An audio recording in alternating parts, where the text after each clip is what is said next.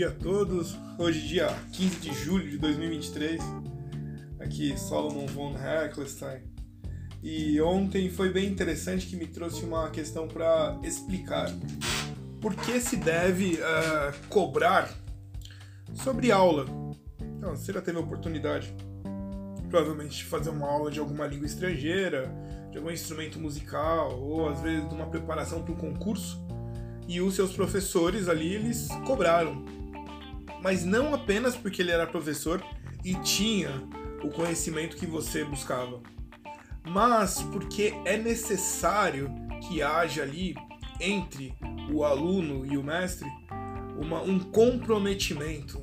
Tem que ter, além do contrato verbal, da simples iniciativa de desejar o conhecimento, mas também um investimento para que haja o compromisso do, do próprio uso do conhecimento.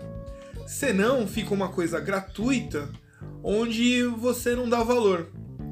Nós já sabemos, até por estudar aqui coisas do mercado financeiro, que quanto mais escasso é a, o item ou a coisa, mais cara ela é, mais cara ela se transforma. Né? Exemplo disso, o ouro que é mais escasso que o ferro. Então o ouro aí ele é mais caro. O conhecimento também. Então quando você decide por estudar e vai ali pedir, né, conhecimento para quem tem, esse que tem, que é o mestre ou professor, ele vai cobrar porque em geral ele também precisou investir para alcançar aquilo. Óbvio que hoje nós vivemos uma era de sofistas, gente que é pago para falar o que a sociedade quer ouvir. Exemplo disso, é, pega de manhã no mercado financeiro o número de morning call, que se você juntar todos não dá uma, você não vai pegar um minuto de informação consistente que vale a pena para o resto do dia. É um monte de gente falando baboseira com a bandeira de alguma empresa. Essa é a época do sofista, né? Recebe para falar o que você quer ouvir. Em geral, o professor ele vai falar o que você precisa ouvir.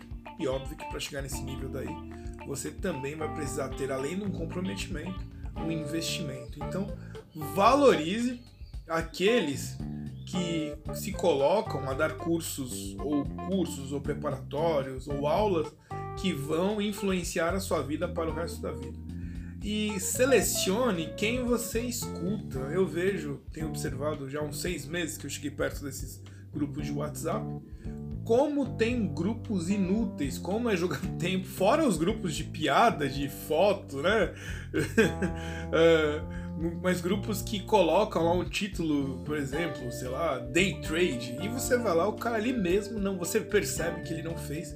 E são grupos que juntam 500 e 600 pessoas e não percebem que é apenas uma isca. Isso no caso do mercado financeiro, né? Tem outros grupos aí, grupos de história, que a pessoa vê assim, a é, pessoa vai falar mal da história, ele, ele distorce a história em função de uma ideologia. Então, até é, grupos de história, e tem que tomar muito cuidado com os professores de história hoje, que a maior parte são determinados ao gramscismo, né? ou seja, a distorcer a história. É, tomar cuidado com as fontes que você recebe. Muito bem, então fica essa informação para o dia de hoje, sábado, um dia técnico de preparação né, para a semana que vem e continuamos no nosso trabalho. Um abraço e até a semana.